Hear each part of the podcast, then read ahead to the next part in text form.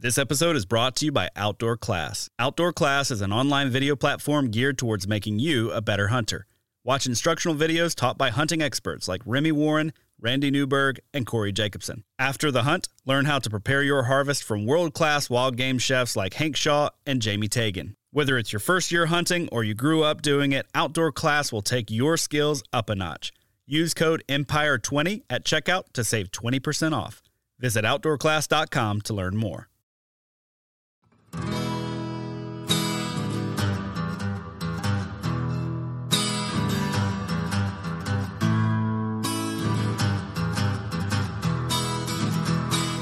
And what's up, everybody? Welcome back to the O2 podcast. Tonight, Paul and I are here. Uh, well, Paul, you're there, and I'm here, and we're going to do a quick intro Virtually. virtually to uh, bring everybody up to speed on what's going on around the state and uh, news from around our First, world. first, first, first day deer gun, man. In is. this uh, this beautiful state that we live in. I I was out on a hunt. Let's see, four point nine miles today. Pretty, pretty, pretty minor, pretty minor day in the deer woods, if I do say so myself. So, That's minor in your world. For for some of us, you know, a couple hundred yards, hang up in the tree, and then be done with it. yeah, yeah, yeah. At least I went bow hunting, right? Oh, we'll get into that one. Foreshadow. So, what you up to, man? I, I, I, we spent days together, and now I, I haven't seen you in five days. I, I, I didn't talk to you today until six o'clock this evening, which is unheard of. It was weird. Usually, there's a lot of times I talk to you more than I talk to my wife. Not by choice; it's just the way it happens. But the uh, Yeah, good, good, good cover up. Good for you. Way to backtrack months. um, well, let's see. We've had an eventful week, and let's just go back to last Wednesday, Paul. And my big news was I got that monkey off my back. So if you Off the back. if you didn't see the post on the socials, the uh, I was finally able to connect with a buck, and everything worked out well.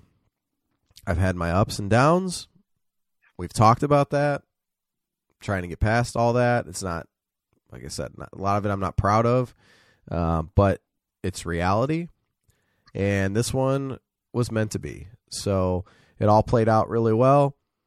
Um, He's a good deer too. he was a solid deer. You know, it's like a Yeah. should have been a six point. He was a he was a fighter though. He had uh, one broken tine off and a nice scar on the top of his skull, but like uh, good deer, and I'm 100 percent 100 percent happy with it. Uh, it all Yeah. just played out really well, and so got that that done. And that that monkey is is done, man. We are I'm- so we we we didn't talk about this when I came over to your house. You said the only thing that you told me you're like I have a lot of stuff I want to talk about, and then we never did. So you you shoot this deer, you put a really nice shot on him. You see him run off, you see him kind of wobble. You didn't call me until after you had laid hands on him. So as you're walking up to this deer, like did you see his butt? Did you see his belly? What did you see first? So the reason I didn't call you and I, I was excited, it was seven fifty five in the morning. Um, I already I knew you were up, but uh, that morning was cooler,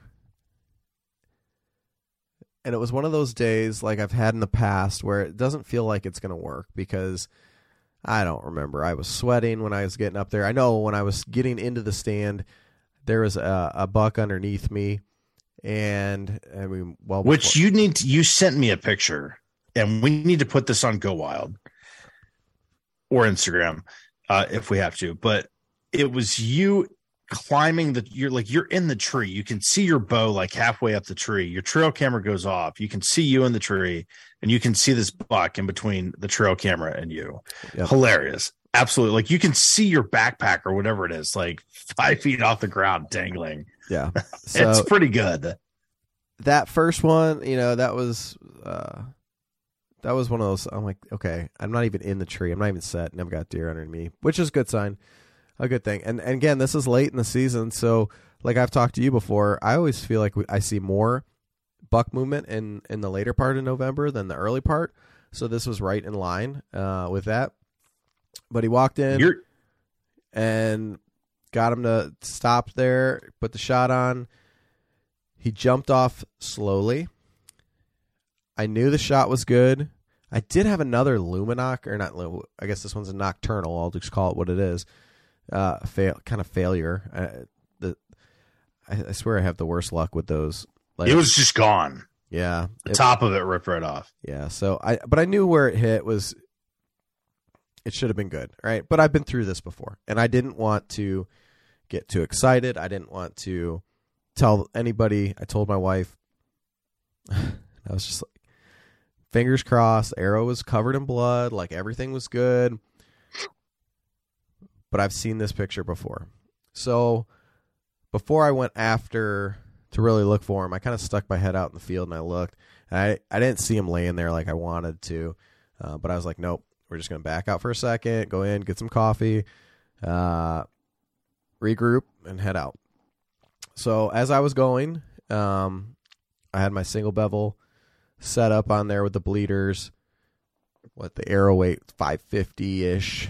Um, pass through, complete pass through through the upper shoulder area. But there is no blood right off the bat, and that's not uncommon. It's pretty normal, actually, a lot of times. But a lot of times you don't find the deer very far away. They're they're close. So I started walking in the general direction where he went. And I knew he went out into an ag field that was, you know, there's no crops, the beans are out, very clean. And I was just hoping, like, where's this lump laying there? And I'm walking down the edge of this fence row. Paul, I was like, nothing, nothing. I mean, I didn't have any blood. There was no blood to track. Were you panicked at that point? I was in a weird place mentally, to be honest with you, because it had happened. It's happened before, and I just I didn't want to. I was trying to keep my emotions in check, like both highs, lows, everything. Like just we're gonna do this justice, and if I've got to search hell and high water through hell and high water, like that's what's gonna be, right? Um, but as I was walking down this fence row, uh, and I kept looking, looking in the in the brush, like, is there anything in there? Looking on the ground for blood, nothing, nothing. I don't know. I was probably 30 yards away from where I shot him. I look up, and there is a large lump in the fence row, and it was a massive, massive relief. Um, I still, though, even at that point, was like, he's gonna get up and run. Yes, right. so I was very careful. Not far after that, I did start seeing blood just on the dirt, and it picked up. It was good blood and all that kind of stuff. So I approached it very slowly, and it was not until after I got up there, did the poke check, uh, I had to stop and like take it all in for a second just to you know, this journey has been ongoing for a long time, and for me, picking up getting my first bow in like 2008 or 2009, I can't remember exactly. And Paul, I haven't had, I had one time I had a decent buck come in. I don't know, four or five years ago, that I screwed up. I didn't know what to do because I I just hadn't had opportunities like that. So I could probably count on one hand how many bow or buck opportunities I've had, and a lot of it's because of the the land that I'd been set up on. It was small, private parcels, limited, and the other thing is not knowing, right? So I I bet for the first whew, seven or eight years, I didn't really play pay attention to the wind. I did all the scent check or all the scent control stuff that I could do, but I didn't really pay, like that's that's basic now. That's like the first thing I think of. But I didn't know. And I didn't there was a lot of just learning along the way. So when you culminate all that almost, you know, 15 years worth of experience and learning and reading and listening to podcasts and watching shows and, and all the stuff. And I think hunting's come a long way because it you know, back in the day it used to just be you know, uh, you watch the shows and the people go out and sit in their stands and like a dog on a leash, out comes this big buck. But like things are, I've learned a lot. Okay. So for me, this is another like step up the ladder to you've finally kind of figured this out. Expert, absolutely not. But you made a step in the right direction. And I had For to sure. take that in and it was very it was a very rewarding moment and I was it meant a lot, man. It was cool. So Yeah. Yeah. Well, congratulations again, man. I'm I, I was thrilled for you uh on Wednesday when when you called me because you called, I didn't answer. I was doing dishes. Uh and then you texted and then you sent a trail camp pic and I was like, "Oh my god." And I called you and I'm like, "Luther?" the Luther, And, he's down. and when you were like, "Yeah, yeah," I was I was like, "Did you find it?" And you're like, "Yes." I'm like, "I'm on my way." And my wife's like, "What the hell, man?" You were like cooking for Thanksgiving and all this. Is that is that one of them right there? Oh, it's a No, shed. Never Shit. mind. I'm scratching. Um, that's a that's a hunting douche move if I've ever seen one. So that's all right. But no, you you you worked hard for it, man. I am just super happy for you, and uh, I I know that that our listeners are probably happy. I would uh, they're I'm sure they've been rooting for you. Johnny Schwartz emailed me or, or messaged me on and uh, on Instagram. It's like it's your turn now. I'm like, oh come on, man, I'm ready. I'm ready to go. And you know, Johnny and I had a nice conversation about pressure and self-inflicted pressure that you know we all feel. You can speak to that uh and and you just did what a weight man what a weight that that that was getting off your back so Yeah, uh, it feels good, Happy and it is. It's your turn now, and uh, you know while we're at it, it's amazing. Uh, we're gonna we're gonna give a quick shout out to our our folks at Go Wild. Um, Yeah. Paul, do you want to give the quick rundown of of what of Go Wild is? If yeah so we've i mean we've talked about them on the show every every week man and you know they are the free social social community focus on all that is good about the hunting fishing and outdoor community. And i mean a lot of that revolves around knowledge. It, it revolves around people like mike larson derek tells sharing information and experiences that they've learned. You and everything that you've gone through and being honest about that. That's the best part about go wild man. And and it's just the people that you meet. It's the community that is built around hunters anglers gun enthusiasts outdoor enthusiasts it's it's just a beautiful thing to be a part of man and if we want to dive in real quick just to and we'll we'll get we'll get in a, a little more in depth but just the differences between Instagram and Go Wild, Facebook and Go Wild, and just the, the arguing and the hate that people have on the on the on the on the apps. It's amazing. Yeah, and I'm no saint, Paul, but like the one thing that I don't know, man. If it's kids, it's getting it towards the holiday season. You know, I- you got to let a lot of that hate go. And I'm not gonna lie, I got a little bit of hate off of uh, this buck that I got, and I'm not gonna get into that. But like, we have a post that's on Instagram right now. That's, I mean, it was when you and I were on the Vance's show Yeah. in- in our world it's gone viral right like it's gotten way more likes and comments and stuff there's there's a couple dudes on there. It sounds like they're about to meet in the parking lot to fist fight over something i Yeah. said about bow hunting whether it was easy or hard or not and this in challenges. Like that's totally not worth it. And the beauty is i put that picture on go wild and damn it i'm proud of that deer. And there's a lot of people out there that give you an attaboy or congratulations. And that's just nice right? To hell with all this like, hate and and Yeah. judgment uh, out there. Like, be happy for people. There, you don't know people's stories, and I'm not. I'm sorry. I'm on, on a little bit of a soapbox, but that's part of the Uh, beauty soapbox of of Go Wild is that the, this platform that they've built, and it's it's got all kinds of stuff, right? You can shop, and they've got great great selection of different products on there. But the people and the community is what it's all about. And um, so, shout out to those guys. We thank you for your Yeah. your support of our show uh, and and everything you're doing for everybody in the hunting community. And I and, and we're not we're not bad mouthing Instagram to the point where we're saying don't use it. I mean, we use it every freaking day, and we're always going to use it. Those platforms have connected the world on a level that none of us saw. But man, if you read the comments on those, it just gets it just gets nasty. And and I, and quite frankly, I'm tired of it. So, uh, yeah. So time to go wild.com, Android, Apple, download it. Sign up, you get free uh free ten dollars on the community or on the on the shop there. So uh thanks to our folks at Midwest Gunworks, Ohio Outdoors Five. Andrew will save you five percent on uh any order. They've got a gun exchange. There are gun parts, like I talked about. If you're a tinker, gunsmith, a gun builder, firearms builder, thousands, thousands of parts you can put in your make, model, drill down, see the exploded views of these parts. Really neat. They got a law enforcement section on there, which is pretty cool. Tons of optics. Uh, so so check them out. MidwestGunworks.com. Uh, ammunition, freaking guns, everything. Yeah, and the Ohio Outdoors Five. Put that code in. Save five percent on your order. I don't know about you, Paul, but like for me, every year uh, I go out on a gun season. It's like something breaks.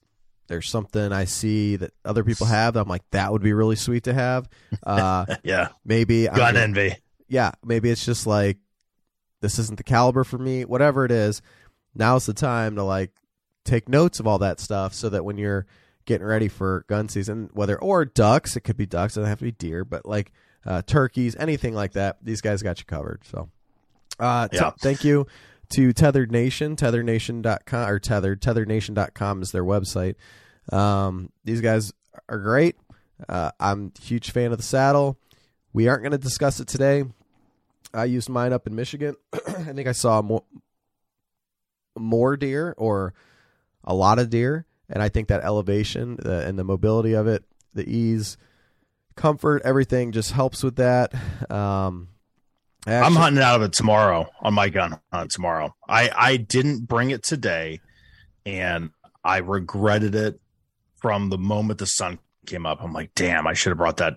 I should have brought that saddle. I'm bringing it tomorrow. I've got a nice, nice little bucky looking spot picked out. So And- yeah, um this is i had somebody the other day ask me like hey what do i need or what should i have in a saddle setup if you guys got questions reach out and i'll give you my two cents on you know what you actually need and what will help make your sits better little things i've picked up over the years but um definitely big fans of the tethered Yeah. systems so you know one one thing that that that is funny. I have answered. I've gotten probably twenty to twenty five people have reached out to me that are are of uh how do I say this the plus size specimens like myself that have asked what it's like being a big dude in a saddle and what size to get and how you know comfort. Uh, a plus, man. A plus. So and and also thanks to First Lite, I had too many layers First Lite on today. Months I walked those four point nine miles and was like, oh god, I was sweating so bad. My cat, the the arms on my catalyst jacket were wet. Well, I'm it's wicking hot. paul it's wicking Yeah, and it, I'll, I'll tell you what, that thing dried really fast. I was comfortable. I will, I will say that, but um, I freaking love those those sleeves. They're like tapered, but not like in an annoying way. So I, it's it's hard to explain. But firstlite.com, and check them out. They got some cool stuff. for all of our sponsors, you guys, Christmas is around the corner, or whatever holiday you celebrate. If it's gift giving time, all of them have gift cards, gift certificates, codes. So maybe that's something that you put on your list uh, No for this year. So let's see, Paul, where are we at? I lost my list of news, man. News from around the state. Okay, so this first one, the state is intensifying their efforts to control bush honeysuckle and the tree of heaven. And you and I had an inter- interesting conversation about this going up to um, the UP, but this is a this is a damn challenging uh, topic to cover, right? But it's very Yeah. important. So, if you're not familiar, there are many invasive species, and they can be bugs, and they can be, you know, mammals. They can be plants. I think plants are one of them. Perhaps we have the most ability to manipulate. They also have this uncanny ability to just adapt. And the one here that they're talking about, bush honeysuckle, and there's a couple different forms. Um, but the one is uh, like Lonicera maackii. That's the uh, the botanical name, Paul, for you. Uh, settle settle down, nerd. getting getting a little excited. Look, I actually, I've got Uh, my, here comes a book. my manual of woody landscape plants. So, uh, Uh. yes, I'm looking for my natures and properties of soils. A book got to be in there somewhere. I bet I I'll got find it. the uh, the the plant dork in me. But that's Yeah. honeysuckle. It comes from like the Siberia region. So like when you and I were driving up to Michigan, we passed a lot of shrubs on the side of the road, just brush and stuff. It's still green, man. It still leaves. It's like- green, like like midsummer green. yeah, it's like 25 degrees outside and snow on the ground. But that plant has the ability to leaf out early and hold its leaves late. Leaves late. And what it does is it ends up choking out your understory and some of the things that are really important to wildlife, uh, the spring ephemerals, some of your native trees that need that sunlight to get going. It's just completely choked out by something that can hold its leaves for 10 or 11 months of the year, seemingly. Um, so this is an important topic, and I think there's no. If it was an easy topic, we would have already figured it out, right? But when you're talking about these plants, I think they talk about the tree of heaven. It, it produces three hundred thousand wind dispersed seeds. Yeah. That's a lot of offspring, man. And like, Autumn olive, same thing. yeah, to try and and to control that, it's very difficult. So if you're a landowner and you've got the ability to educate yourself and to pick up on what some of these invasives are, controlling those yourselves will be really important Yeah. and will help your property. But know that the state is also working to do that, and there's other plants and how they got But he- here and stuff uh, is a, is a huge topic. But like they're trying to do their best to take some of these out uh, and if you can do it at home, that'll also help. It's not going to be something. It's going to be a problem forever. I think at this point. No, but I mean, here's the here's the thing about like state. You know, your comment, the state is also doing things. So if you look at like public land in Ohio, this is all this is municipal. This is this is state, federal. Less than five percent of the land in the state of Ohio is is public property. So that means five percent, less than five percent of land can be managed by a government agency or or you know a government organization. Ninety five percent of this land is privately owned. So, I mean, the responsibility of landowners to manage habitat effectively and wisely, that's a big responsibility. And I mean, quite frankly, it's something that I don't think a lot of people really understand. And that falls on people like me that work for conservation organizations where, and, and, and you and I, where we talk about the things necessary to manage. And, you know, it's just like, um, like like take the decline in turkey population, right? People are like, well, what are the state? What, what's the state doing? What's the state doing? And the state's like, well, we have power to control five percent of the habitat in, in the state. Five percent we can we can manipulate or improve. The rest of it is on private landowners. And I will say, there's a ton of resources available, financial resources available to landowners. Dude, if you're a landowner and you have questions about maintaining habitat, freaking call me, man. I can get you in contact with the people with National Wild Turkey Federation to get you on the way. So that's what we're here for. That's the cool thing. There's so many freaking programs. The USDA or the um, oh gosh, man, I'm blanking the the the Forest Service.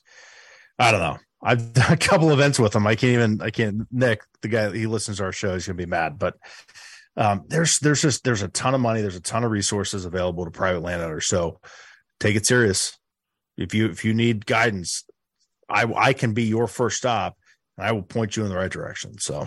And it's always funny to me. I, I can th- picture exactly where it is in Upper Arlington. One of the, the the largest honeysuckle trees I've ever seen as this big beautiful landscape specimen. And it's just that they ha- these people have. And you know they don't probably give two shits about hunting or the outdoors. They care about the golf course behind them whatever. Um, but that is a huge problem and that single Yeah. plant that disperses hundred, hundreds of thousands of seeds it's like ah but yeah. again yeah it's a big deal and it's one of those things it's not it's not a sexy topic and so people are like meh bush honeysuckle autumn olive tree of heaven meh. Right. But i mean they they, they do they do impact i mean and you know you meh that for three four generations you really have an issue and that's kind of what we're we're approaching right now so All right, so everybody's favorite topic, CWD testing. Uh, we're going to give you a quick update here on where this is at. This is from ODNR. So they've confirmed that of 637 deer that have been tested this fall, and that's through hunting and through roadkill in the DSA, so Hardin, Marion, Wyandot counties, they've had three deer test positive. Uh, they the three that were tested positive were both via hunter. Okay, so they were harvested uh, during the the October eighth to tenth gun season. Uh, that brings the total to about four, or not about. It is fourteen positive cases in the DSA since 2020 when they started testing. Uh, just a reminder uh, if you're in the DSA uh, this week hunting, you're required to submit your deer for harvest or for testing during gun week, and then you can also voluntarily test it uh, through February 5th at the end of the archery season. Testing locations are available at ohiodnr.gov.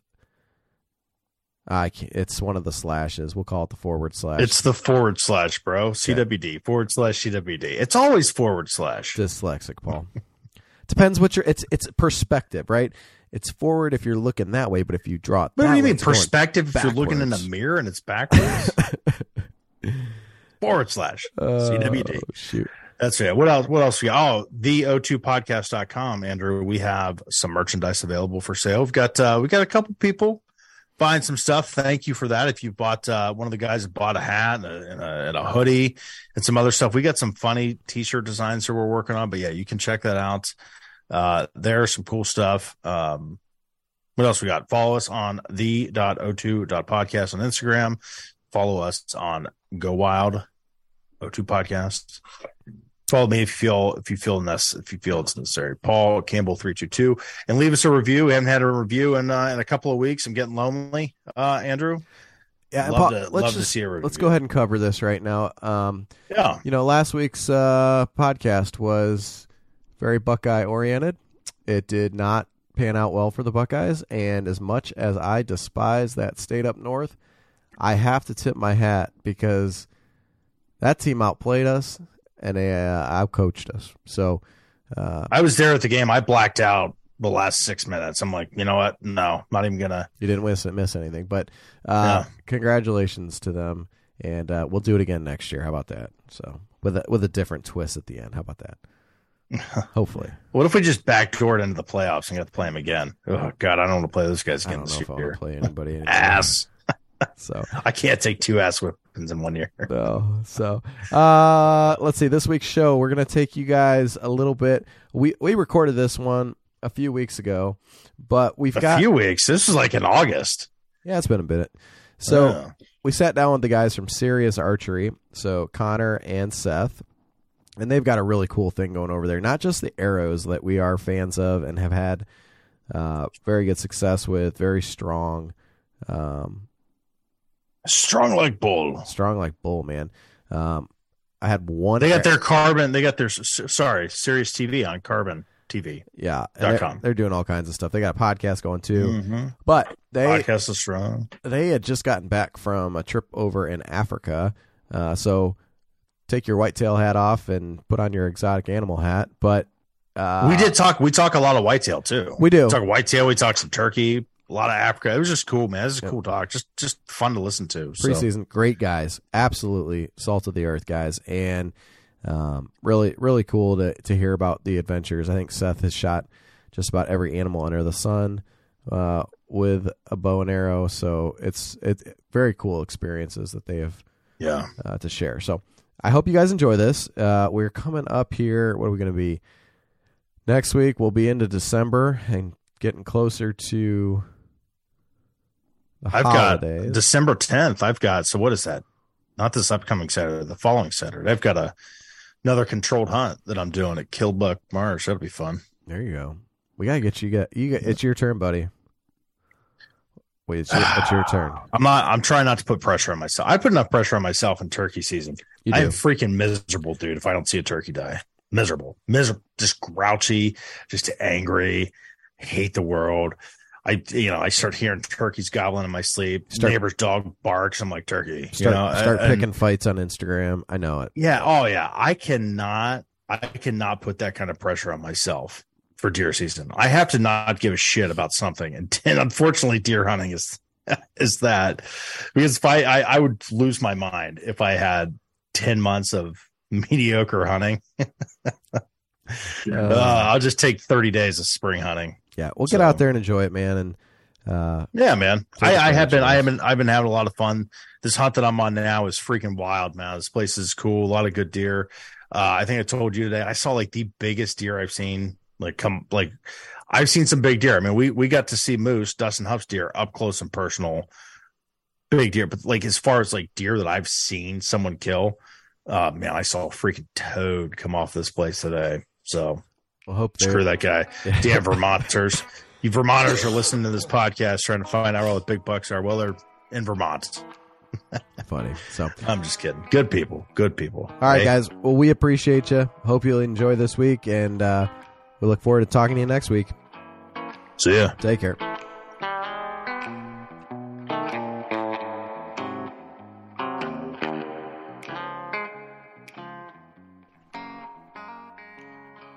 What's up, everybody? Welcome back to the O2 podcast. Tonight we have, uh, well, one returning guest and one uh, new guest from our friends down at Sirius Archery. Gentlemen, we've got uh, Seth Poston and Connor Akers. How are you guys doing today? Great, great. How are you doing? It's uh, it's what is it? Tonight is deer archery season eve eve, so we're getting close, right? It's like the kid waiting for Christmas, and and you're almost there. We're well, almost we've been in for several weeks in Kentucky here, so I've seen I've seen guys down there hunting and uh, posting some stuff here and there, but have You been out, Seth, down uh, down in Kentucky? yeah, right. I knew the answer to that. Yeah, yeah. With business as as brisk as it is, uh, if people saw me out hunting, they'd uh, there'd be mutiny and canceled orders everywhere. So no, we're we're in the throes of just making sure everybody's got their stuff before season.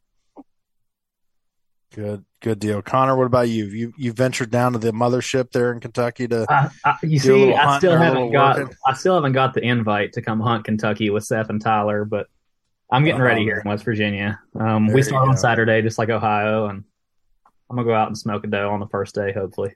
There you go, man. High, high, uh, high, lofty goals for day one. So That's, that's the plan, at least. I hope I Yeah. see a deer on day one. That's always my goal. So got to see That's it first goal. before you can kill it, right? That's true. Well, guys, um, to our listeners out there, if you if you remember back, I think it's episode 194. We had uh, Seth and Tyler from Sirius that we talked all kinds about arrows, um, the building process, everything that co- goes along with that. So, um, if you want to know anything more about the archery and the arrow side of things, we're not going to cover that tonight as much, but uh, more on what's going on in their world. They've had some pretty cool hunts. Um, but you can check back to episode 194 for the archery stuff or the the arrow building stuff. So, guys, you you kind of just got back recently from a little trip, and I want to hear all about it. And I, I've watched some of the episodes on your Sirius TV stuff, but tell us about where you've been. Seth, why don't you go since you killed so much more? I'll let you. I'll let you go first. Talk about all your hunts Well, first. Well, yeah, we we went to uh, South Africa, which um, if anybody hasn't been there, I'm I'm sure there's a lot of your listeners that may may not have ventured there yet. But uh, if you haven't been there, oh my gosh, it's a it's a bow hunter's paradise. It's um, it has everything a bow hunter can want. You've got you can spot and stalk, you can blind hunt. Um, yeah, it's it's it's pretty magical as far as uh, just different numbers of species. You can go after dangerous game. You can go after plains game. It's it's great. Um, we uh, were there in late July. This year was a little bit tougher than previous years, um, only from the standpoint that they typically don't have a cloud in the sky, at least in the like the Thabazimbi area where we were. They don't have a cloud in the sky from the first part of April until the middle end of September, and then it'll start to rain, and then it clears out, and they don't have they don't even have clouds for most of the time. It rained on us three times while we were there. Everything was as green uh, as Kentucky grass, and um, so it was a little tougher because you know they they don't have that need for water. A lot of those the smaller animals they get a lot of their water just from their vegetation. So do you typically the bow hunters like to go in um, July, late June, July, and uh, early August because everything's dry, and so they're they're forced more to water supply, and and you can uh, you can put your blinds up over water. They also do are a little more food dependent if it's really dry. This year it wasn't like that, um, so the the hunting was actually a little bit tougher. I I wound up staying uh, an additional week past uh, Connor and Wyatt, who uh, Wyatt Atkins went with us this year, and uh, I went up staying another week just because uh, we were we were short on on footage, just because the hunting was a little harder. But this is uh, we went with the African Allure, which um, is uh, Ryan Clark is the uh, professional guide there and the owner. Oh man, awesome, awesome place. But um, when uh, when we got there, he's he told us he said this is going to be a little bit more difficult just because everything's so green, and he wasn't kidding. But he said in 46 years of of being there, he said the greenest it's in the the wettest they've ever been. So it's just kind of an anomaly because last year it was so dry everywhere you stepped, it sounded like you were stepping on Rice Krispies. And um, but it was a good trip. It's a good trip. It's a, a trip that I hope a lot of bow hunters will be able to make in their life because they they really think it's it's unaffordable or it's scary or man, it just couldn't be any further from the truth. A, a pack and elk hunt in uh, with an outfitter in uh, Arizona or New Mexico is going to cost you a lot more than being able to go over for a week and hunt five or six animals in Africa. So it was a good time. Connor, was it your first trip to Africa? So this was my second trip. I, Okay. Me and Seth went uh, last year as well. Um, killed a lot more stuff the year before, but I just kind of went over there this year with one animal in mind that I really wanted to get, and after three days, I made it happen. What was that animal? I know. I watched Sirius TV. That I know exactly was- which one you're talking about. That was a beautiful kudu. So Yes, it was. I had talked to Ryan before we went. I was like, man, I don't want to leave there without a kudu. That's the one animal I want to go after. So he said, okay, we, we can make it happen. I um I hunted the first evening we got there. I didn't see anything. Uh, the second day I did an all day sit at about 9:30 in the morning. Um, the whole herd of kudu came in. I didn't see the bull, but there was a sable in there as well, and he kind of pushed them all off. So that's probably why I didn't see it. Later that day, they all came in. I um I probably had an opportunity at the target bull I was after, but it was one of those things. He was on his way in, and I just wanted him to get in and get settled before I tried to make a shot. And he got settled, but he went to the other side to where I couldn't get a shot, and you know all that stuff. But the next day, I went in. I was going to try and do another all day sit, and by about nine o'clock, I center punched his heart, and he taped out at Seth was at 49 and a half. Is that what it was? Four nine and a half. Yeah, it was big. It was he was 49 and a half on both horns too. So I mean he was perfectly symmetrical, just a beautiful bull. Yeah, that was a big. That was a big animal for sure. for for our um and when I say our I mean me uh ignorant pea brain Ohio buck hunters uh what is a kudu can you kind of explain that or how do you spell it so we can google it Yeah, kudu. It's K U D U. It's one of the spiral horn antelope. Um, I would kind of Seth, would you compare it to elk body size wise? That's kind of what I Not would. yours. Well, mine was yours bigger is about- than elk. Good night. Yeah. The, the the body on that one is the biggest that Ryan has ever seen. Wow. And, uh, yeah. I It mean, weighed so- out at around 900 pounds, I believe, yeah. wow which is huge. And the kudu, it has the spiral horn, so you're Yeah, measuring so from the one- tip to tip to Yeah, from, so base to tip, you go around in the spiral, and that's the 49 and a half is the measurement of one horn. So you measure Yeah. both. Yeah.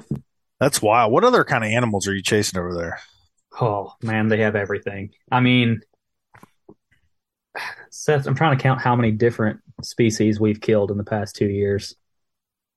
There's so many. Uh, okay, so Yeah. There's so many. In the two What's- years that I've been there, I've killed a blue wildebeest, um, impala, nyala, warthog, kudu, springbuck. I think that's all I've killed. Seth, you've killed several more. Um, Well, I mean, there's just we every time you go, you're going to see something different. Every time you sit in a blind, you're going to see something. and and the neat thing is like some of the animals are almost like color phase bearers. So, um, for example, in the on the, the wildebeest, you have uh, blue wildebeest. The black wildebeest is a CITES animal. It's not something most guys would go there to hunt. That's that that's not something that would be typically hunted over there. But you've got then you'd have the the golden wildebeest, which is uh, a really really cool golden color.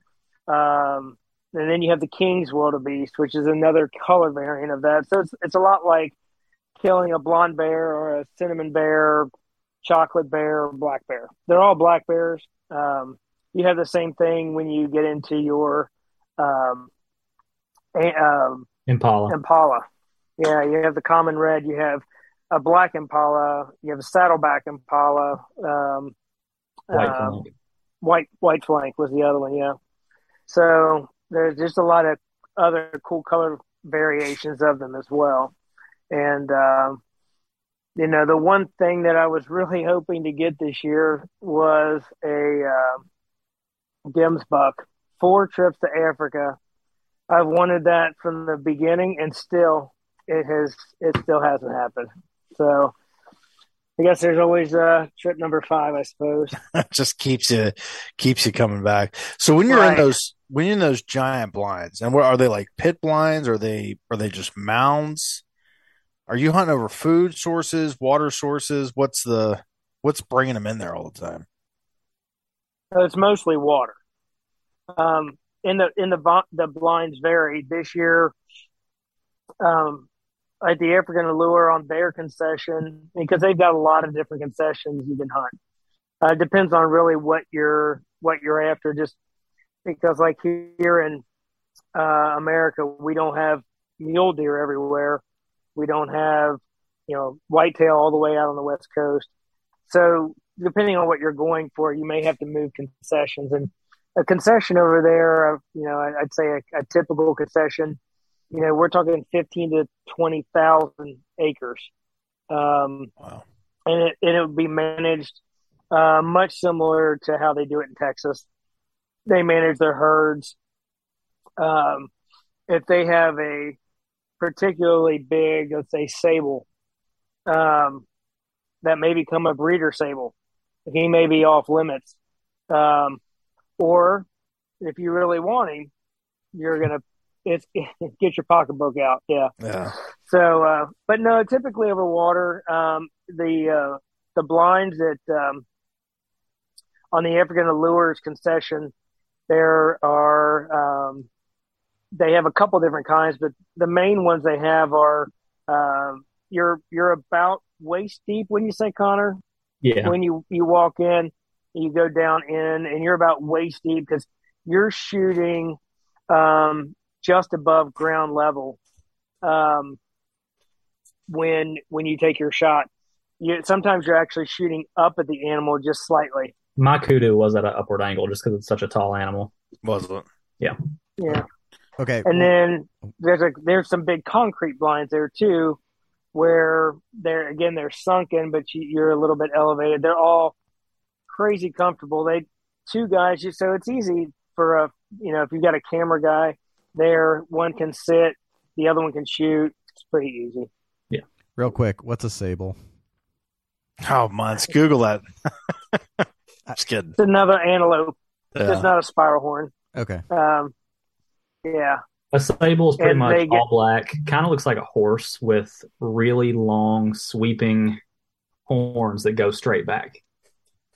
They're pretty gnarly. looks They're Yeah. pretty like. gnarly Really looking. pretty. They're a majestic looking animal. they Oh, are. sure. a, a good one, uh, you know, a good sable is 46, 47 inches. An exceptional one that you're going to, you know, you pay through the nose for would be 52, 53. Um, but they are a really cool animal. Okay. Now I feel like an expert in Africa. So There you go. the five animals. uh, so like I'm I'm I'm always intrigued to watch you know videos about uh you know like the the African hunts and so are like do they just do you just hop in, in trucks and you're or jeeps and you're driving these twenty thousand acre concessions and you're just spotting game or you just I mean, is that is that like the spot and stock, and you're just moving in on them? I I, I saw that where like some guy was like just like 50 mile an hour blowing animals out, and then they start stalking them. Did you guys do any of that, like the spot and stock, or you just in blinds most of the time? Go ahead, Connor. So we, I mean, we do a little bit of everything. Um, it kind of just depends on what you're after. Like if they've got the animal coming into a blind, obviously you're going to do that. But I had another hunt where I was hunting for a spring springbuck, and I hunted that thing out of a saddle in one of the most uncomfortable trees I've ever been in my life for two or three days, and I just couldn't make it happen. So it was the last day before we had to head to the airport. We had to leave at like noon, so we got up that morning. I got 308 out, and I stood in the back of the truck, and we drove around. And I busted him from the back of the truck. Out of boy. So, yeah, I mean, you got to you got to do sometimes. There you go. But yeah, there are times that like you'll be out driving around and you see an animal off in the distance, and you just kind of just keep on driving like you're not paying any attention to it, and then you get out and you hike back to it downwind, try and make a stalk. That's pretty cool. I want to do that. I want to go. I want to go to Africa. I want to. I want to roll through with the 308 from the back Yeah. of a jeep, shooting. It makes it, shooting makes it interesting. So, I mean, there Yeah. are um, there are places where um, where you can gun hunt just like that, and they Yeah. call that hunting safari style.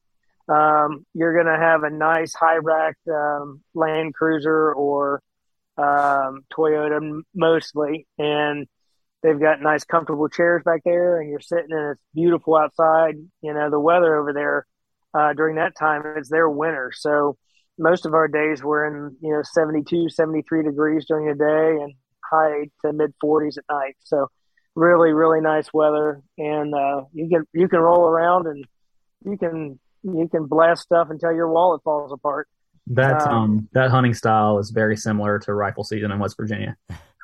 I can. Ima- I can imagine. Same concept.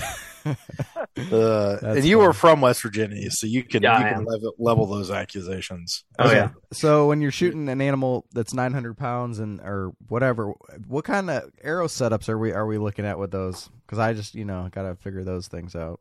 Yep. So on that hunt, I was using our Sirius Orion with um, the 150 single bevel with bleeders. The total arrow weight was right around 600 grains, and I put it right on his right on his shoulder, and I buried it up to the fletchings. He didn't go 50 yards. Didn't go twenty. Hit him with the Rut Daniels. That's right. There you go.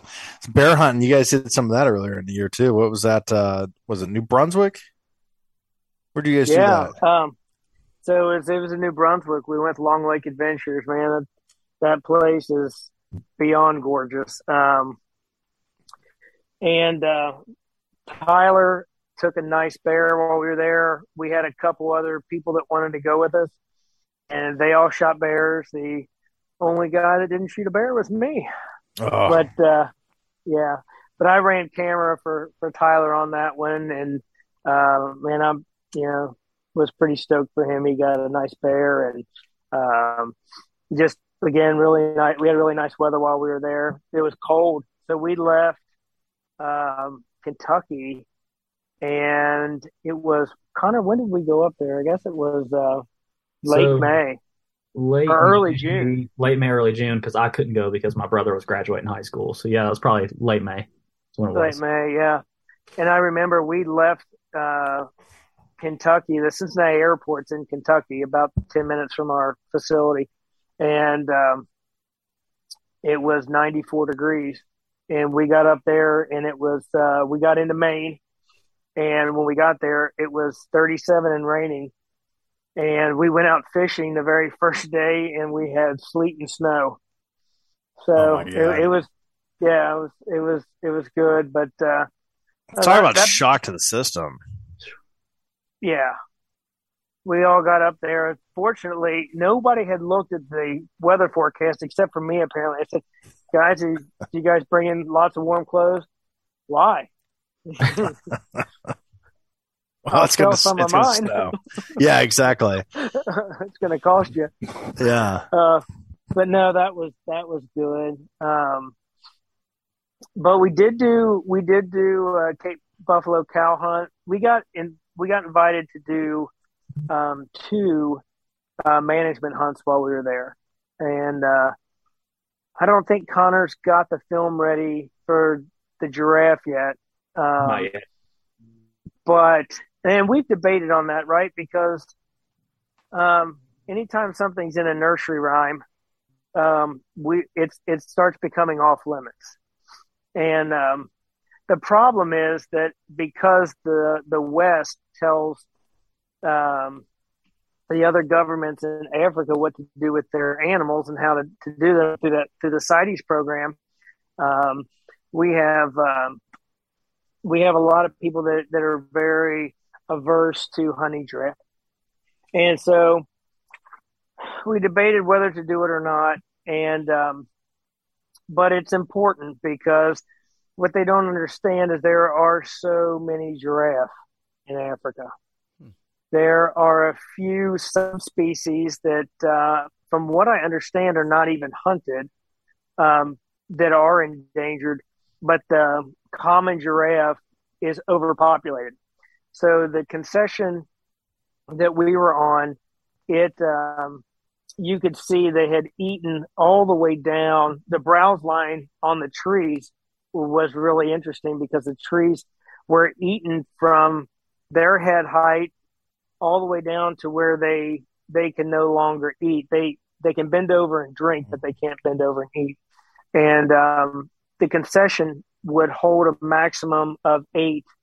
They preferred six, eight giraffe with the amount of vegetation they have, and there were 20 on the concession. In fact, they would have given any other concession owners giraffes if they wanted to transport them. But the problem exists on almost every concession. There's too many giraffes. They just uh, they don't have a natural predator anymore because the only thing that was a a predator to a giraffe was uh, a large male lion. And there are no free roaming lions in South Africa anymore. So um, they they asked us um, to take a female off of the property, and that is a, a real test for an arrow. So um, we hunted, and uh, we were able to harvest uh, a nice female, uh, exactly what they asked us to take off. And because all these concessions have management plans. So they, they only have a carrying capacity of x number of each type of animal. And so in their management plan they were going to have to reduce the size. And um, it was a good hunt that uh, that arrow setup was uh, an apollo um, 150 arrow and uh, that was tipped with a the Tuffhead uh, 400 grain dangerous game head. Um, it had 300 um, grains of ethics insert behind it, and I think the total arrow weight on that was, I think, a thousand and fifty-five grains. Wow! And I was shooting that out of a uh, 85 pound uh, PSE levitate bow that uh, came out of their custom shop. So, um, and went right in. You listen, always listen to your guide. There's a great book you can buy before you go over called The Perfect Shot, and it's perfect for rifle hunters. But it does have a few adaptations for for bow hunters, and one of them is on the giraffe. And you know, Ryan is a professional guide and a professional hunter, and he said you need to go another two hands back from that spot, and you'll punch it right through the heart Mm. And we uh, we punched it right through the heart, and it did go more than 120 or 130 yards. That's so, impressive.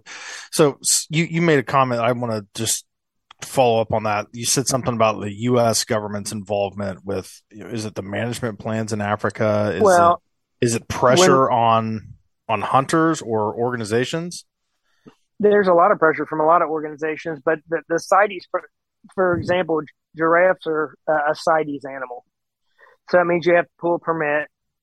You have to, there's a lot of stuff you have to do in order to be able to export the animal and import the animal.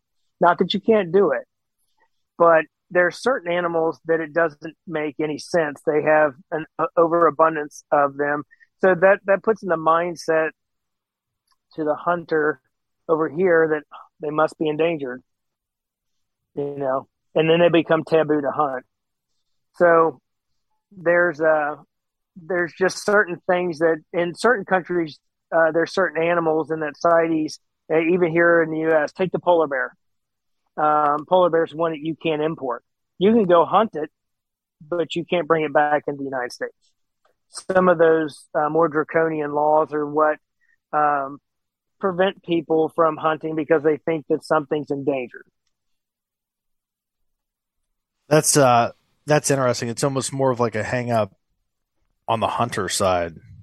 You know, I've I've I've never thought of it like that. I I always thought it was, you know, some some crazy regulation that you know that and, and God forbid you you shoot a lion or a giraffe and you put it online, uh, you're going to get hammered in this country, right? I mean, I was listening to a podcast the other day. It wasn't a, it wasn't even it was just a, a non-hunting. It was a business podcast, and this guy was talking about Cecil the lion. Everyone remembers that, and he was just talking about how outrageous it was, and how I'm like, shut up, man.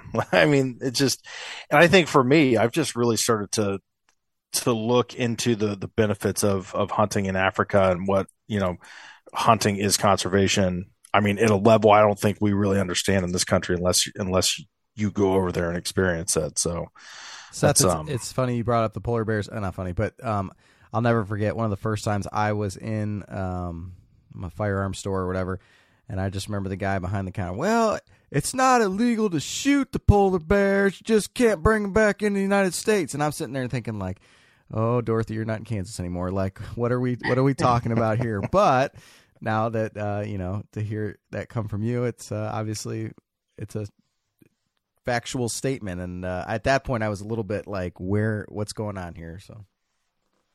Well, I do know that, um, and Ryan can tell you the story best, but they have they have their own animal rights groups in um, in South Africa as well, and they were doing a story of they were culling giraffe from um, a property and um, actually selling the hunts off.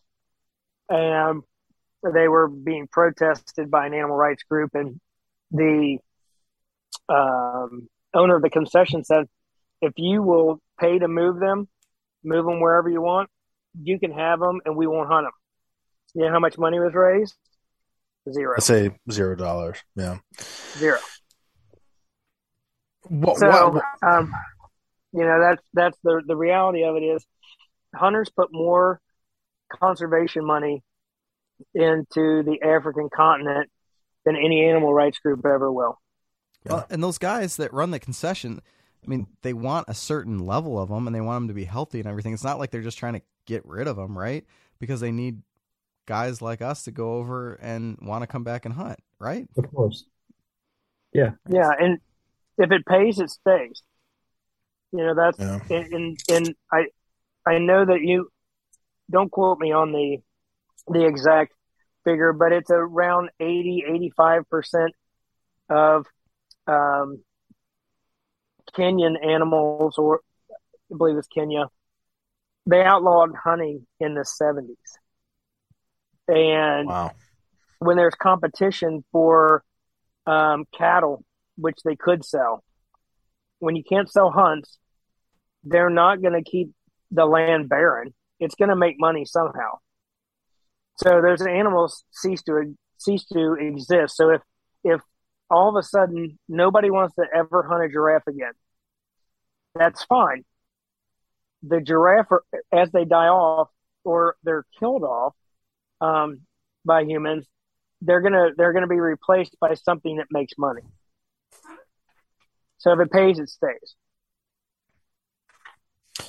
Did you did you experience any like hunter harassment down there? I, I was interesting. You said that there were people protesting. I mean, was that was that prevalent? I mean, if, we hear about it no, in this, this country all the time. If we started shooting nursery animals over here, man, people would be lining up in the streets and the WMAs. I think so. Oh, I think, no, I think everyone's happy to see the hunters over yeah. there because it just it's such a boost for their economy. You know. Yeah, yeah absolutely. Yeah, I talked to a landowner just recently in Africa, in South Africa, and, and, and he employs 40 people permanent, yeah. like full time, full time people down there. So, I mean, it's, uh, man, it's such, it's such a, I, th- I think, I think the more people hear about it and they, and they learn and they're, and they're, they're willing to listen, uh, you know, about the things that happen over there. I think I think people, you know, I think they understand. You know, it's it's a very um, it's very and, and it's an emotional topic for for way too many people. So put that put that giraffe video up, Connor. We got your back. it's going up soon. It'll be There there. you go. Yeah. There you go. So, well, what do you guys got planned uh, this fall uh, over here in the states? Anything fun? I Connor, we talked a little bit. I don't. Um, you guys start this weekend down your way? Yeah, so we start on Saturday, just like Ohio. Um, as far as planned hunts, we really, Seth, I don't think we have anything planned for the fall, do we? No, nothing But- planned right now. We, we we've got a lot of deer hunting going on. I'm gonna Yeah. go hunt with Paul. I think. Yeah, so Um, we're just gonna hunt kind of around home. I mean, I know all year long you all seen we've been all over the country hunting random Yeah. animals, but I think we're gonna try and stay around home for the fall and hunt a bunch of stuff. But um, I do have another hunt planned. Um, I'm hunting all week in West Virginia for whitetail, and then October 1st I leave for Maryland, and I'm gonna be on a I think it's eight or nine days. I'll be doing public land uh, Sika deer. Oh, oh man, I was Cool. I was saying, oh, I hope he says Sika deer. Yep. I saw those on uh Tether did an episode hmm with with those guys down there on the Sika deer, and I have been. I I want to I, I want to put my hands on one of those. Those things look freaking cool, man. Yeah, so I'm I, I'm I really don't know what I'm getting into. Um, Yeah, really it was a, a bunch of guys that I just kind of know through Facebook. They said, "Hey, we go every year. You want to tag along with us?" I said, yes, Of course. yeah, Yeah. absolutely. I Yeah. downloaded the Maryland and Virginia like onX Maps. The moment I saw that, I'm like, okay, here we go. Here's some public land, Nice. marshy. And if you haven't seen a Sika deer, it's like a it's like a miniature elk, I guess. "Exactly what it is." And it bugles, and I use that term bugle loosely. I don't know what how to, else to explain it, but so there's this place that we go to eat after we get done hunting, and it's like, uh, yeah. what is it? What's it called, Paul? It's it's an Amish it's an Amish all you can eat, and then they're like right next right next There's like door a to petting it. is- zoo, and they've got yeah, him. Paul they've gets got those- so excited, like he's got to go over and pet him every time Yeah. we're in there, sitting there. You can see him out the window, and he just sits there staring at him, wanting to go pet the.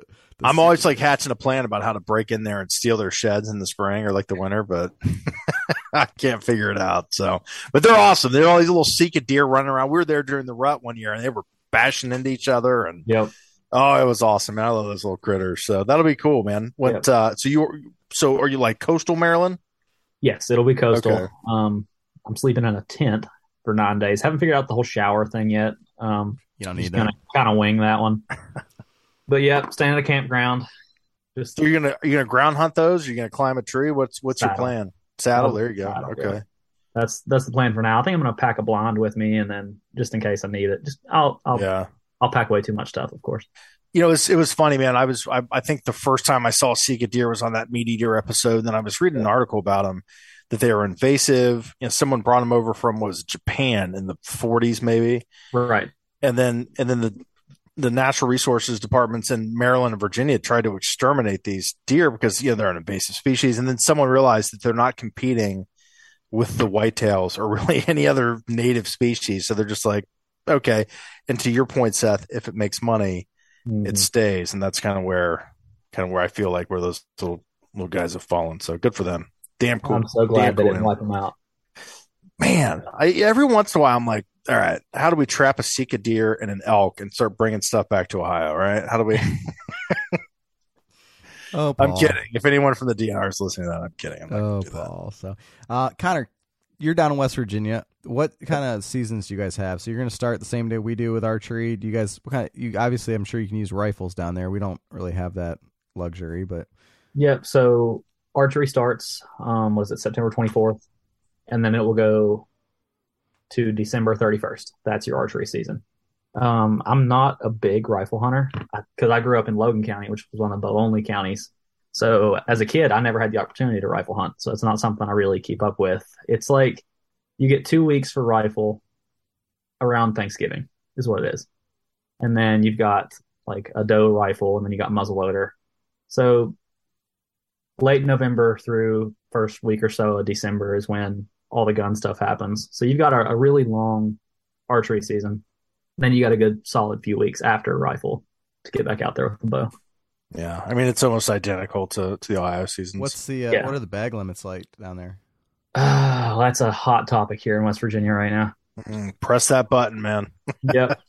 There's a lot of people trying to get the limit lowered. Um, in total, you can kill three bucks here right now. Wow.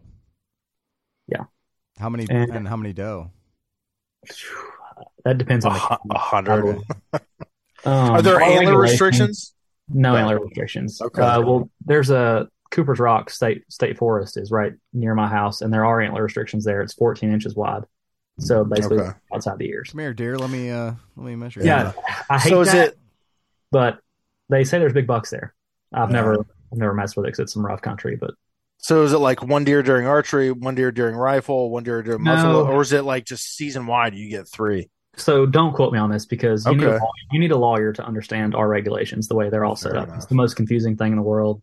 Seems like every year I'm calling Gabe one and saying, "Hey, is this correct? Is this what I need to do here?" But you can buy extra archery tags, so you can take like your rifle tag or whatever and put it towards a, a deer in archery. And a lot of it's it's county based. You don't you don't have uh WMUs or No, um, so there's some counties like that don't have a doe season, for instance, and then you've got the four bow only counties where it's one buck for the whole year. There's no gun season; it's archery only, and you get one buck. So if you, it's one buck and one doe in the archery only counties. Man, Paul and I was complaining to you the other day that our uh, deer management permits were confusing. That that doesn't sound like it holds a candle to uh, any of West Virginia's law, rules. No, it doesn't. It's a lot of reading, and that's not Yeah. something I want to do. It's I think it's- awful. that- That's a challenge for me. I started hunting, you know, more out of state turkey Mm. hunts this year, and it's just like, you know, I, luckily I didn't break any regulations, but I overlooked something down in one of the southern states I hunted, and luckily, you know, the the landowner I was with, he's like, "Well, did you get this permit?" I'm like, "What permit?" And uh, there was like a five dollar, you know, national forest permit that I didn't get, and you know, so I bought it in the truck as I'm driving up there and, and got it. But I mean, it's just I think it's you know it's important, especially for hunting out of state, man, to really lock on to those those regulations. And, Yeah, I've been studying the Maryland stuff yeah, I go out there, trying to make sure I'm good to go on all that. yeah. Yeah, I learned the hard way one time in Pennsylvania that you need to really know the. We're not going to go there. Seth, It how's was not. It was nothing. It was nothing bad. It was nothing bad. No, It it's an happens. Ongoing It joke. does. Um, Yeah. so Seth, I know you're busy down there uh, making making arrows, uh, but are you gonna be able to get out there in Kentucky at all? Um, I hope so. Um, it has been a long season for us, and um, to be honest with you, deer has not ever been one of my most favorite animals to hunt. So um, I enjoy it, but it's just never um, been one of my most favorite animals to hunt. So if I have to choose, That's why you. Connor's, you- shake, Connor's shaking his head right now. That's why you and Paul get along so well. disgust. Oh I'll man, I'm right there understand with you. Uh, I'm not going to rack off my top five animals, Seth, but uh, deer is not on that top five. So I, it, it's great when there's when when I have the time to do it, but um, I do a lot of R and D during that time. So I, I, Um, like I I like where that I like where that's going. I like that. I do a lot of R and D during deer hunting.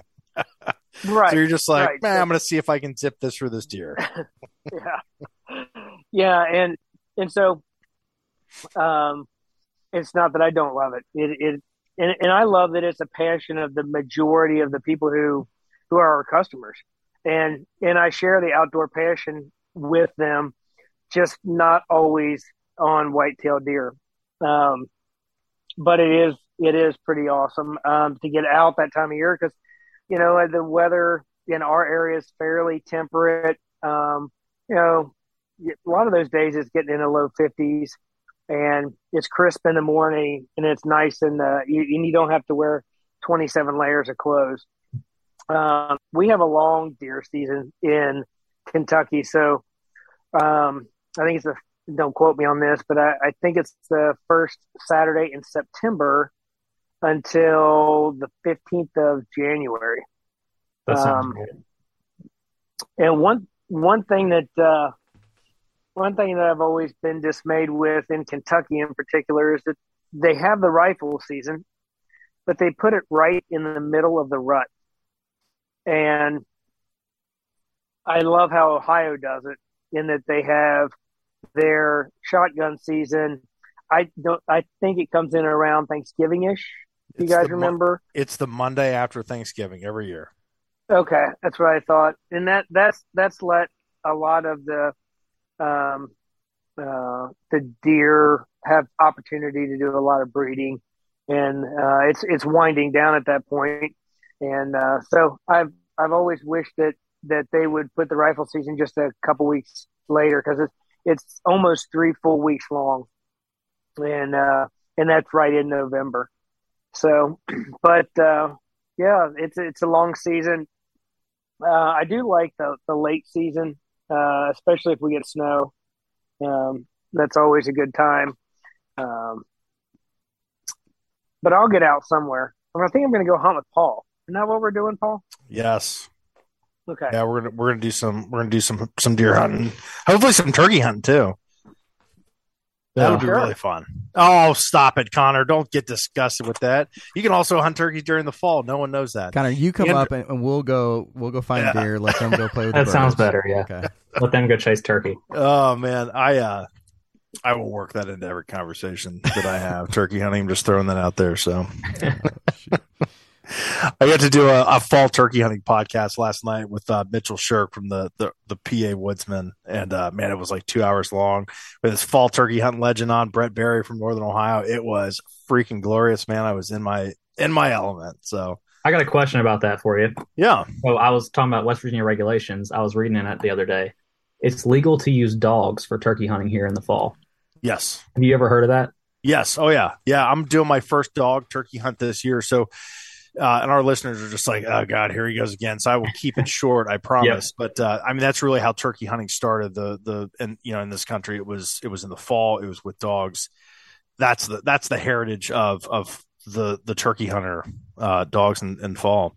And it's just kind of spiraled out into, uh, and don't get me wrong, I freaking love spring turkey hunting, but, uh, that's where it started. So, Hmm. so it's a, and it's really, I mean, that's, that's kind of one of the, you know, when you look at like the heritage of, of the modern hunter, man, those turkey hunters, that's where it, it, it started. So, Okay. all right, I'm off my soapbox. No more questions about turkeys, Connor. Got it. Got it. Thank you. This will derail real quick.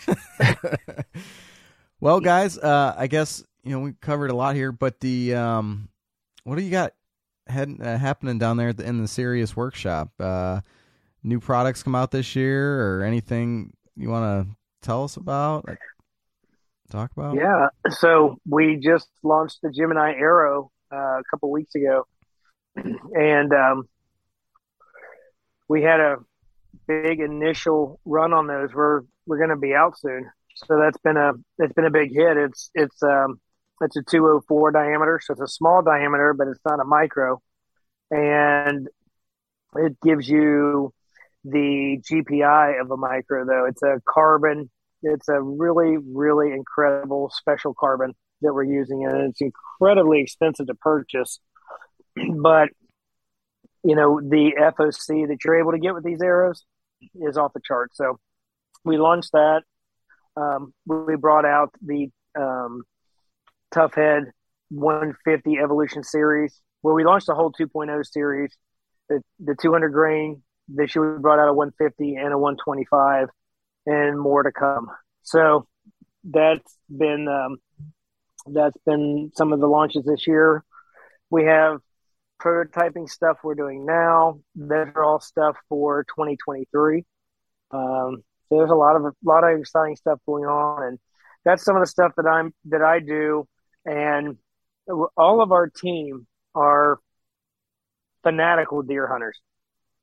Connor, Tyler, everybody in the shop they're all fanatical deer hunters. So somebody has to stay back and make sure that orders get out because people don't stop ordering in October, November, and Uh-oh. December. So, but they all want to go hunting. So uh, there's a lot of half days. There's a lot of weird hours so guys can get out in the field and Yeah.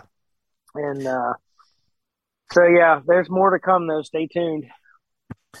you know, I, I, Seth and Connor, I was at a bow shop my, just a couple days ago. My son bought a new, he bought a new bow and, and of course, you know, the, the guy in there was just running his mouth about, you know, the Ranch Fairy and high FOC and all this stuff. I'm just listening to him talk and he's just, he's just, just angry about it. Right.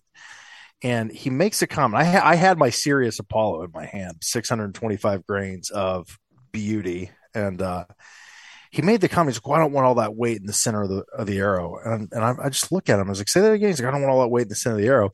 So I hand him my Sirius arrow, and he holds it, and and he holds it in the middle, and the whole thing just goes whoop, and he's like, what was that? I'm like, FOC, man.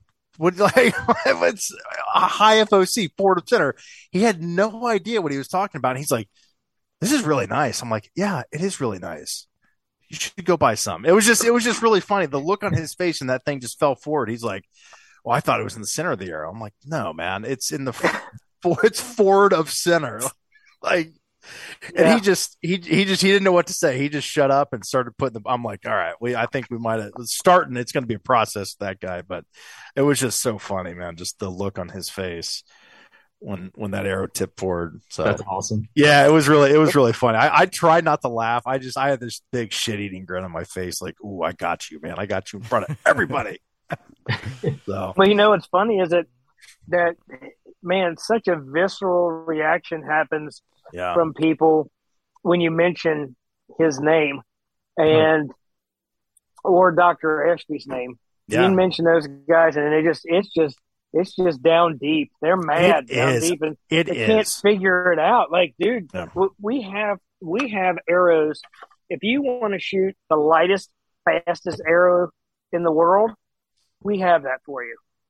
Yeah. You want to shoot one with the highest FOC, what Ranch Fairy calls adult arrows? Yeah, We got that for you. If and and we have really taken off in the dangerous game in that in that um you know this past week I worked on two separate elephant builds for guys. Um so we've got everything from a guy who wants to shoot one that's darn near dry firing his bow all the way up through shooting elephant.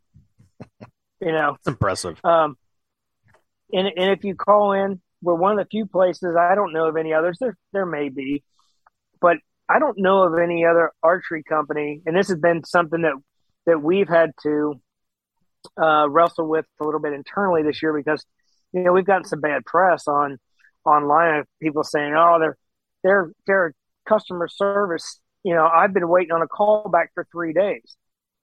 Well, there's two of us and we give we try to give everybody 15 minutes to go over their setup everybody in their first uh, if this is their first foray into shooting something above 400 grains there's there's just questions and we try to give everybody 15 minutes we were taking in over 100 calls a day for two guys wow, you know that's crushing. so it is. It is. And and the problem is if you think about how many guys say, Ooh, my bow shop, my local one, they stink. They can, I wouldn't let them work on anything. I drive two hours to my bow shop and such and such because I won't let these guys touch my bow. Well, if it's hard, too hard for them to figure out how to guy that can, can to get a guy that can adequately tie on a D loop, how hard is it to get another tech that can adequately explain FOC, yeah, help them with their tuning.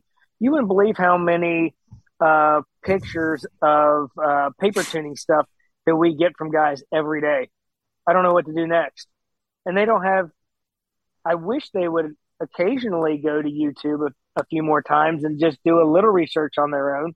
Um, uh, but, you know, we, we give you 15 minutes and, and that just, you know, there's only so many of those in a day we can do yeah, and um, and Yeah. it, it, it did get overwhelming really fast. We didn't we had a lot of calls last year, but we didn't have this volume. I mean, the growth has been uh, exponential. So we'll be on the lookout for somebody that can.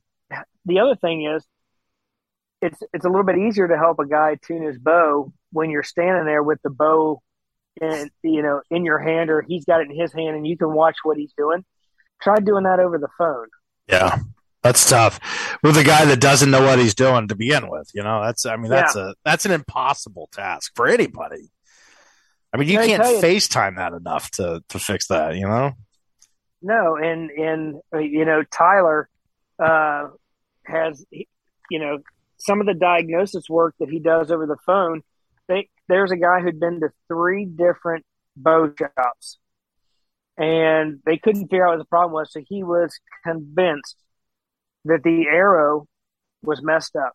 When he would go, if he shot his standard diameter arrows, they were great. But as soon as he shot his micro diameter, they were all over the place. So Tyler says, What's that felt look like on your wrist? Is it worn out? Yeah, it's worn out. Change that felt and see what happens. Right? So he's doing this remote trying, you know, after the guy, a lot of guys go on for more than 15 minutes. I don't know if you've ever talked to an old hunter before. God bless them. They can talk for hours because they don't have anything else to do. Yeah. And, uh, especially in the off season. And, uh, you know, but, but to find a guy or girl with that level of competency that can do this kind of stuff over the phone is hard. And patience. Hard. Yeah. Patience. Yeah. Lots of patience. And so we we're going to be on the on the hunt for that person um, for 2023 because we we want to still be that. Uh, we started out as a boutique company, right? And we don't want to lose that boutique feel. That if you're having an issue that you you can't get a hold of somebody, but this year was a real strain. Was a real strain Yeah. and that customer service is key to us. And when we fall down on that, um, you know, it, that there's there's there's some limited options. That one of the options is that you just clamp down and you say we're only going to take so many customers. You know, um, Yeah. I don't think that serves the hunting community uh, well. The other one is to try desperately to find the right people that can that can help. So that's Yeah. what we're going to be focusing on for next year. We do have some new product in the pipeline, um, but number one is getting our customer service and our technical support shored up to where everybody can get their 15 minutes. Yeah. Yeah, that's interesting. I know every time that I've dealt with any of you guys, you've been been Top very notch. very helpful. Yeah, Top notch. So yeah. There's some hand holding for me earlier in the year, and Tyler did great. So, and, Yeah, you know, Tyler's it's, awesome. he is. It was one of our one of my good friends and listens to the show. He he he listened to our Ashby talk and was like, "All right, I'm sold." You know, man, he did the research. He watched every Ranch Fairy video out there, and Troy he goes through the process and the tuning and everything. And uh, you know, I think I think like you said, watch a few more YouTube videos before you suck up 45 minutes of someone's time. So and, and speaking of Right. YouTube, You know what's funny? PSA, public service announcement. One thing about um, the little bit heavier or higher FOC, one of the things that we and it's just really interesting is you kind of see this progression. A guy gets into it a little bit his first year, and he was only shooting five four twenty five. So he, he dips his toe in the water, and it's five hundred. Well, he has good success that year. Next year it's seven eighty. You know, it's like this this gigantic. Well, if a little's good, a lot's got to be better. So then Yeah. he's he's shooting this really heavy arrow. That's the only time we see guys ever go dial back and wait is when they they they dial back because they went crazy 750 and now they they want to shoot 600 again. But I have yet to have anybody call and tell me, you know what? I tried the the 500 or 550 thing for deer. I'm going back to 425. Yeah. Never, never. It just I it hasn't happened. I'm sure it has happened, and maybe they just would wouldn't call me. But it's it's just interesting that that I don't know anybody that just said it just wasn't for me. Well, and I think we talked about it in one of our last shows, Paul. But uh, when when Janis shot his bull and uh, out there, Yeah. it was in Colorado or whatever, the, the Plan B idea, right? And that was one of your arrows and your broadheads. Yep. And uh, Yeah. it helped him to eventually take that that bull down completely because it didn't work out, you know, like it does on some of these these hunting shows. But Yeah.